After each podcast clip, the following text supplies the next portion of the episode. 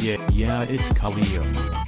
What's up? My name is Khalil, and this is episode four. No, episode five. Damn, five already. This is episode five of Yeah, it's Khalil. I want to start this episode talking about COVID. It's been just over a year. January 25th, 2020 was when Canada got its first case of COVID. There was a man who had recently traveled to Wuhan, China, um, and he came to Toronto when he came back to Canada.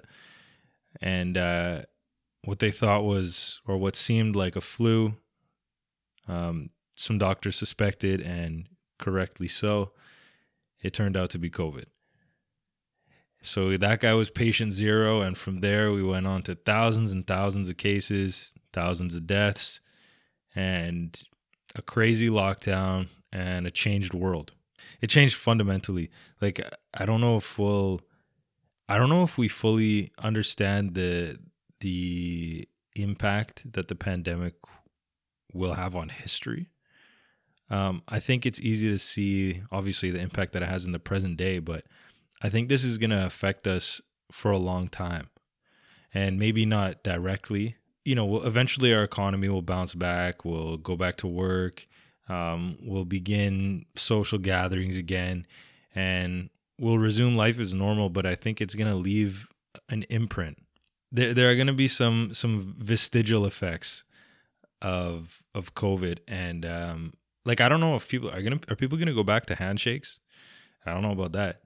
That's gonna be weird, and you know companies are gonna allow people to work at home. I've already seen. I think Spotify said that they'll allow every employee the decision to work either in the office, at home, or a combination of the two. So you can already see how it's impacting the future of work of of companies operations and i think it's going to start well it's already started a trend companies are realizing that they can save money having either having their employees work at home or having less employees and focusing more on e-commerce focusing more on online services. Yeah it's just not it's really not necessary to have so many people in a physical location not to mention it's at this point in time it's quite dangerous. I think it's definitely going to affect the way that people interact uh, at least in groups maybe not personally one-on-one maybe not in small groups but i think in large groups it's going to leave for a while at least it's going to have some kind of a you know it's going to be in the back of your mind i feel like it's going to be weird to be at a club even even in a year or two years, like even when COVID's done, it's gone, or at least it's no longer really an issue, any more of an issue than say the flu. I think it's still going to be weird being in a huge group of people, no masks on. Like it's going to feel like we're exposed, I think. And that's going to take some getting used to. But with a little bit of alcohol, I think people will get over that really quick. That's the thing. I don't think people are gonna be safe. Like, like if people are in a club and they got a little bit of liquor in them, no one's gonna they're gonna take off masks. Gonna be rubbing up on each other. Gonna be yelling in each other's faces. Like that's not gonna. No one's gonna behave like there's a pandemic when they're drunk, and I've seen this already. I've seen this even at the height of the pandemic. This was happening. So when this shit is over, I don't think anyone really is going to treat it in those contexts. I don't think anyone's going to treat it like anything even happened.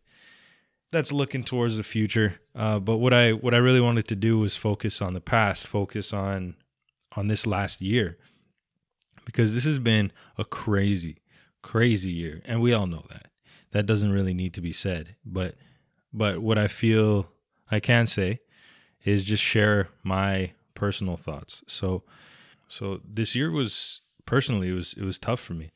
But every time I complain, I have to show gratitude. Every time I complain about my situation, about my struggles, about my mental state during this pandemic, I try to remind myself. Now, I'm not saying I'm perfect. I don't do this every time, but I try to remind myself how many people have it worse than me. How many people with let's say huge families in in one house. You know, they they got to worry. There's a bunch of people coming and going. There's people of all different ages, young family members, old family members that they could get sick. You know, there are people that are unemployed, people that either have been laid off or self-employed people that haven't been able to find work or even haven't been allowed to work. Like the government's actually telling them you can't work like for barbers musicians um, uh, tattoo artists like these people just they literally can't work and that must be tough. And people in other countries there's you know we live in canada. I'm i'm i'm extremely fortunate to live in canada. To have the healthcare system we have to have the social support the financial support from the government that we have a lot of people in a lot of countries don't have this and there are a lot of countries with you know they already had high employment and they already had health issues and they already had i don't know corrupt government or inefficient like super inefficient government or or a lot of social problems. And this pandemic just compounded those. So once again every time i complain I, I really just try to remind myself of that and to remind myself that I had a job throughout this whole thing. And even if I didn't, or even when I was laid off, because I, I was laid off for a time, the government was there. And I really feel bad for small businesses. And not I'm not even talking about just the ones that have been put out of business. That's that's tragic the ones that could no longer keep the lights on, couldn't afford to pay their employees, couldn't afford to pay their rent even. But also the ones that just fundamentally aren't the same. Like I was walking down the street, a pretty busy street, and I was looking into this restaurant and I was just thinking how how must they feel to have their business, their baby that they've nurtured, that they've built. You know, although they're fortunate to still have their business, it must be tough to to have it only operating as as a takeout restaurant, as a fast food restaurant, to not be able to interact with all these customers, with all these I'm sure they have relationships with regulars and that must be tough. That must be tough. I, I don't I wouldn't wish that upon myself, obviously. Nor would I wish that upon well, maybe on maybe on my enemy. I might wish that upon my enemy. It's been tough on all of us, but on on some people it hasn't been tough on are the uh, the big box stores, the huge corporations. They've been making crazy money, like these uh, big e-commerce giants, Amazon. Uh, man, there's there's plenty. They're making crazy money, just shipping everything. Like profits increased, um, and and it's funny because it's actually a lot of these big stores that I see not really complying with restrictions. Like they're they're filling up well back in the summer i get summer and the fall just before everything locked down again they'd be they'd be packed with people. And i mean you got small businesses shut down while these big uh, big box stores are just packed. Uh, not following guidelines not two meters apart people letting people in without masks like it's just ridiculous. So it's going to be interesting now that canada's starting to open. Uh, i'm wondering how it's going to go because uh, I've been seeing some articles saying that if we don't do it properly, they're saying the new mutated strains are going to overtake the regular strain, and that is just going to get worse if we don't open up slowly. And I don't know if I don't really see us opening up slowly. Like I feel like as soon as people get a little taste of freedom, it's just gonna go. They're gonna go off. So we might see a we might see an increase in cases, but I, what do I know? I don't know anything. I just can't wait to travel. I'm really just that's that's the biggest thing for me. I just cannot wait to travel. And I know it's going to be a while before I can go internationally. Like I think the the border's closed until like April. So it's going to be a while, but I'm I'm definitely down to do some domestic traveling and you know, I got to do it carefully. I'm not saying I'm going to do it right away. Um, and I hope that not everybody does because that's the thing. Once we get a little taste of freedom, people are going to go crazy. And I think there's going to be, uh, personally, I think there's going to be a boom right after this whole pandemic thing, whether it's when these restrictions ease or later on when when we're actually done with COVID. Yeah, I think there's going to be a boom. I think everyone's just going to just want to get rid of all this pent up frustration and they're just to they're just, like the the all-inclusive resorts are to be packed, I think. Unless they introduce some kind of um, regulation or they just limit the amount of people. I, I think it's to be crazy because people just don't give a fuck. I think during this pandemic, a lot of people realized that a lot of things are finite and everything is fragile. And that if you're not in control of your finances, you're in a really precarious situation should some shit go wrong. A lot of people, like I said, were out of work. A lot of people were just you know had their income slashed or were reliant on the government and that's a bad position not i don't think anybody wants to be in that position so i know a lot of people personally that have started side hustles and are trying to figure out some other uh, other income streams myself included and i think that i don't know if these people wouldn't have have done it and like myself included i don't know if we wouldn't have done it well, I actually I I don't think I wouldn't have done it had it not been for the pandemic. That was kind of weird way to word that. But I think that the pandemic definitely encouraged people who are a little more entrepreneurial or industrious or they just have a, a marketable skill. It, it definitely encouraged them. And that's mostly because, well, either because they were really hurting for money or because they just had hella extra time. So I think those are those are some of the those are some positives that have come out of a really terrible time and that's how I like to think of this. Like I said, I like to show gratitude every time I complain. So every time I, I talk about the negative aspects of the pandemic, the negative outcomes, I like to end with a little bit of positivity. Keep that positivity fresh in your mind and accessible because this next segment is not so positive.